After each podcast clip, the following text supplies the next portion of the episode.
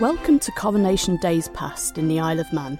Stories retold from the island's historic newspapers on imuseum.im by Manx National Heritage, a charity responsible for the Isle of Man's natural and cultural heritage.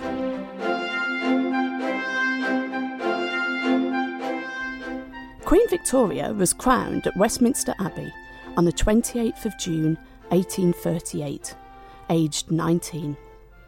In the weeks before the big day, talk in the newspapers and over breakfast tables in the Isle of Man was whether the island was prepared or cared to celebrate. A letter from a loyalist, which appeared in the Manx Advertiser of the 5th of June 1838, voiced concern that the inhabitants of the Isle of Man alone contrary to usual practice, have hitherto remained passive spectators of passing events and have made no demonstrations of joining the other parts of the British Empire in paying just respect to the important ceremony of the solemn inauguration of Her Majesty Queen Victoria. Her, the advertiser agreed and hoped preparations would soon take flight, as did a correspondent to the Mona's Herald, quite literally with the suggestion Two very fine falcons are at present in the possession of Mr. J. Stevenson of this town.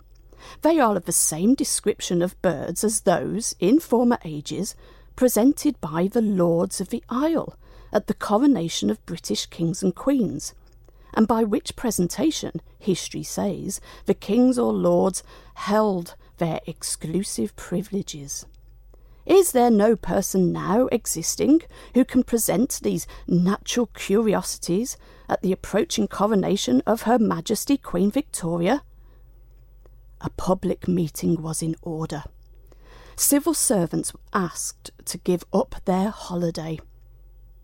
The High Bailiff has called the loyal inhabitants of Mona to attend a public meeting on Thursday next at the courthouse for the purpose of devising the best means of celebrating the approaching coronation day of Her Majesty, Queen Victoria. As the 28th will be a government holiday, we hope that all its servants will come forward and assist in this loyal event. At the 11th hour, the island rallied a week later, just 48 hours before Coronation Day itself, the Mona's Herald, delighted at the noblest enthusiasm, the highest loyalty, the warmest devotion, with funds, ample funds, to do justice and honour to the day that bids fair to be the harbinger of a long and happy reign. The shopkeepers and inhabitants of Douglas were keen to put on a show as the loyal day approached. We feel much gratification in witnessing the marked interest which all classes of the population take in the preparations now making for celebrating the coronation of Her Gracious Majesty. Our loyal town is one scene of bustle, each individual endeavouring to outvie his neighbour in word and deed. We observed, in Mr. Dale's shop in Lord Street, a splendid crown and cushion, which are destined to form a part of the procession. He has also a vast number of very elegant rosettes on sale, which we would recommend our fellow townsmen to be speedy in purchasing. Mr. Stewart, Church Street, has also an extensive selection of splendid coronation rosettes. We give our townsmen similar advice respecting those. Victoria's coronation day in the Isle of Man on the 28th of June 1838 was a grand holiday of sound, colour, crowds, and feasting, from the very early hours to past most folks' bedtime. It began, and not merely ended, with fireworks. Fireworks, etc. At an early hour in the morning, a royal salute was fired from the Tower of Refuge, which was responded to from many parts of the town, serving to arouse the slumbering inhabitants to a sense of the joyous and important morning which had begun to dawn upon them. At ten o'clock, a huge procession a more splendid spectacle, a more heart cheering sight we never witnessed, took shape on Douglas Pier Head for the march to the service at St George's. About ten o'clock, the members of the various benefit societies, decorated with scarves and sashes, and the officers bearing ornamented sticks and other insignia, began to assemble on the pier, the appointed rendezvous, while along the streets, which had begun to assume a holiday aspect, were to be seen groups of blooming beauties from the country, each dressed in her best bib and tucker, and accompanied by a hale and hardy looking son of the soil, whose red and rotund phiz proclaimed him a stranger to care. Nor was there any lack of our fair townswomen, whose smiling and happy countenances tended much to enliven the scene. The procession being formed, the congregate multitude proceeded to St George's. One society stood out for special mention. Douglas Artificers Society, preceded by a well designed crown and cushion, which were executed and presented to this society by a member. The members of this society were decorated with white silk sashes on which were printed the words Artificers in blue and God Save the Queen with a small crown in red. The officers wore large coronation medals, as did also the officers of the other societies. The length of the procession must have exceeded a mile. But it was the 1500 children who joined the procession after the service, each carrying small banners denoting to what religious establishment they belonged, who marched along Athol Street and then along the North Quay, up Duke Street, Drumgold Street, Great Nelson Street, Prospect Hill, along Finch Road, Marina to the Castle Lawn, who brought joy to the ca- crowds watching. Not least four of the boys of a Douglas Sunday School who, bore on their shoulders a crown of considerable magnitude, most ingeniously manufactured of currant buns, which reflected great credit upon the architectural skill of the pastry cook. The Castle Mona Hotel was where the procession ended and the festivities began, with two capacious tents erected on the lawn. It must have been a sight. The arrival on the Castle Mona lawn had a very magnificent effect, and the assembling of the societies in front of the Castle Mona Hotel was really superb.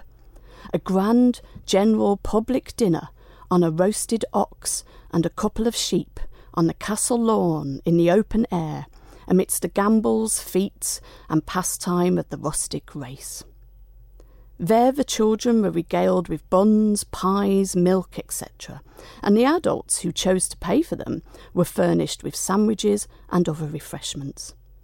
After the repast, sports commenced, viz., climbing a greasy pole, running in sacks, and such like simple and innocent amusements, which afforded much fun to the laughter loving bystanders climbing a greasy pole on Coronation Day ought, in my mind, to be a comic, if slightly sardonic tradition.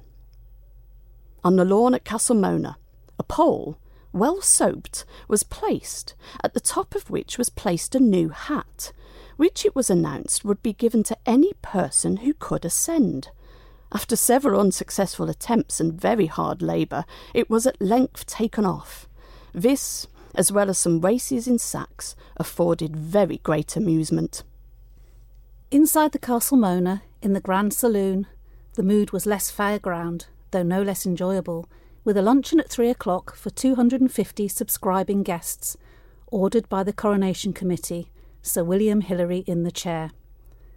Probably they heard the strains of the band, who in the centre of the lawn struck up an enlivening style the national air of God Save the Queen, which was rapturously applauded, the children joining in before parting. The Manx Sun newspaper was entrepreneurial in having earlier in the day attracted attention with the novel sight of a printing press, which our publisher had transported from his office on a cart, and at which his apprentices were busily engaged in striking off the national song of God Save the Queen, many hundreds of which were gratuitously distributed and after having toiled hard and worked laboriously for the amusement of the populace, they were permitted at the eleventh hour to dispose of them at the lowest current coin of the island as a trifling emolument for themselves. The Victorian print era of souvenir pages had arrived. Afternoon turned to evening, and with it lamps were lit. Above the entrance of the Castle Mona Hotel was erected a very beautiful crown, with the letters VR tastefully illuminated by coloured lamps. The device had a good effect, and Mr. Heron, the spirited proprietor of the hotel, taste and loyalty were warmly applauded by the multitude present. Above the gasworks, a crown was also erected, which was lighted with gas and was generally admired. Some of the poor of Douglas could, that evening, look back on the day with gladness and a full stomach. The coronation drove many to acts of charity. Subscriptions from the wealthy and feeling part of the inhabitants exceeded the expectations of the committee. At the soup dispensary alone, upwards of 600 poor persons received a most substantial and plentiful dinner of pea soup, roasted and boiled meat, plum pudding, potatoes, and bread, for which they were extremely thankful. All blessed the Queen and wished her a happy reign. The poor and aged inhabitants of the House of Industry fared sumptuously on roast beef and plum pudding, which were abundantly supplied to fifty six inmates of the house. For all the royalist sentiments expressed, and loyalty to the Crown exhibited, the coronation of Queen Victoria will long be remembered by the inhabitants of Douglas, but particularly the poor to whom it was truly a day of feasting and rejoicing. At night, fires on the Tower of Refuge and fireworks of a superior order were received with repeated cheers by the assembled crowd, including a superb star in rose coloured fire, the star surmounting the letter V. Remarkable as these pyrotechnical displays were to Victorian eyes, nothing matched the spectacle of the steam packet Mona's Isle, adorned with an immense number of lamps, a magical sight in Douglas Bay. When she began to glide across the bay, you might have supposed she was made of gold. Upwards of six hundred lamps was suspended in regular order from her rigging and round her hull. The illumination on board the Mona's Isle was completed with the greatest regard to taste and regularity, and reflected considerable credit on the abilities of her gallant Captain Quayle, under whose superintendence they were conducted. About twelve o'clock she started across the bay, her lights still blazing amidst the firing of cannon, letting off rockets and burning blue lights, appearing like a meteor. Although the hour was so late, numbers remained out to view this enlivening scene and were amply repaid by the gratification.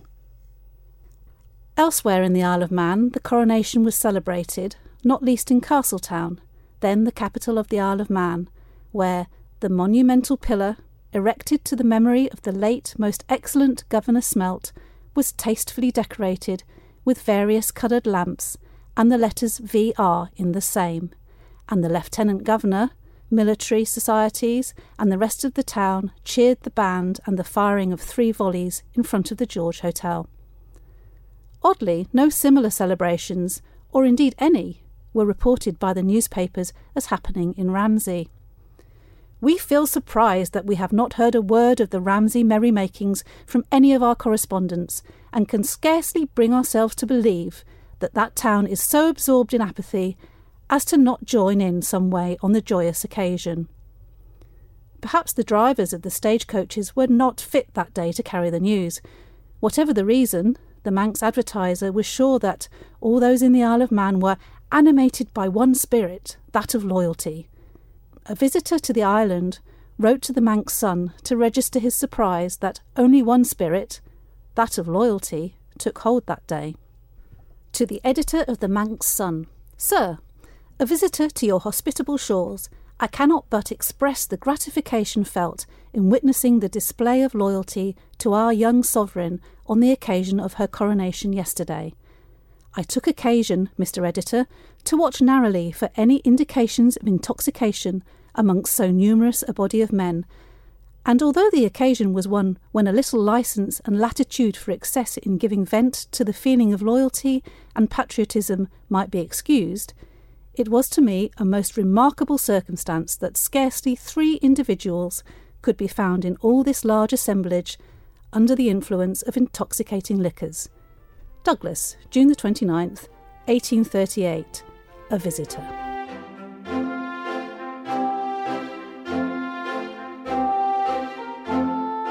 In the days and weeks after the big day, talk in the newspapers and over breakfast tables in the Isle of Man was how splendid Victoria's coronation day in the island had been.